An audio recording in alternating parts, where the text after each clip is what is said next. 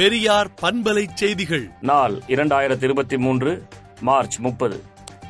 தீண்டாமை ஒழிப்புக்காக கேரள மாநில வைக்கத்தில் தந்தை பெரியார் தலைமையில் போராட்டம் நடத்தி வெற்றி காணப்பட்டது. மனித உரிமை போரில் தாய் போராட்டம் வைக்கம் போராட்டம் என்றும் அதனை போற்றும் வகையிலும் பிரச்சாரம் செய்யும் வகையிலும் முதலமைச்சர் சட்டப்பேரவையில் இன்று அறிவித்த அடுக்கடுக்கான திட்டங்கள் வரவேற்கத்தக்கவை என்றும் அதற்காக நமது முதலமைச்சரை தாய் கழகம் திராவிடர் கழகம் உச்சிமூந்து பாராட்டி மகிழ்கிறது என்றும் ஜாதி தீண்டாமை ஒழிப்பு திசையில் புதிய சட்டங்களும் திட்டங்களும் நிறைவேற்றி ஆக்கப்பூர்வமான வழிகளில் அரசு செயல்பட வேண்டும் என்றும் திராவிடர் கழக தலைவர் கி. வீரமணி அவர்கள் அறிக்கை விடுத்துள்ளார்.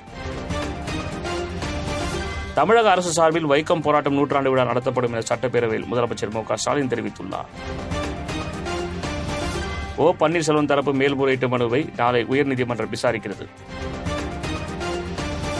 வருகிற ஏப்ரல் ஒன்றாம் தேதி முதல் மியான்மர் சென்னை இடையே நேரடி விமான சேவை வாரந்தோறும் தொடங்குகிறது.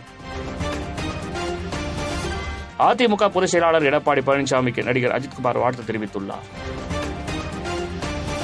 அரசியல் கட்சித் தலைவர் பெண்ணாக இருந்தால் கடும் விமர்சனங்களை சந்திக்க வேண்டியுள்ளது என தெலுங்கானா கவர்னர் தமிழிசை சவுந்தரராஜன் தெரிவித்துள்ளார்.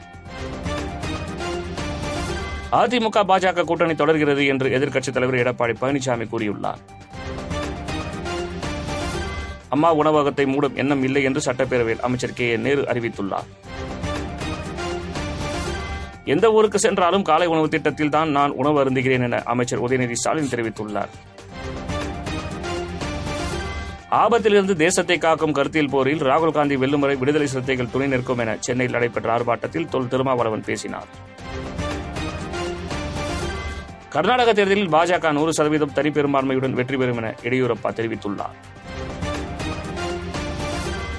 மகாத்மா காந்தி தேசிய ஊரக வேலைவாய்ப்பு திட்டத்திற்கான ஊதியம் ஏப்ரல் இரண்டாம் தேதி முதல் இருநூற்று எண்பத்தொன்றிலிருந்து இருநூற்று தொன்னூற்று நான்காக உயர்த்தி வழங்கப்படும் என சட்டப்பேரவையில் ஐ பெரியசாமி அறிவித்துள்ளார்.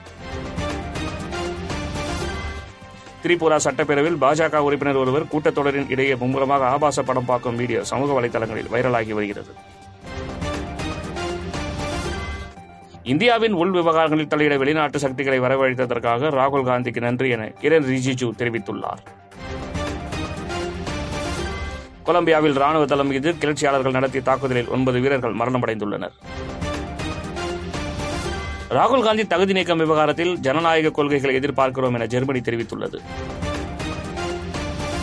நாட்டின் முதல் அணுமின் உலையின் திறப்பு விழாவிற்கு ரஷ்ய அதிபர் புடின் துருக்கி வரலாம் என துருக்கி அதிபர் தையப் எர்டோகன் தெரிவித்துள்ளார். விடுதலை நாளேட்டை விடுதலை டாட் இன் இணையதளத்தில் படியுங்கள்.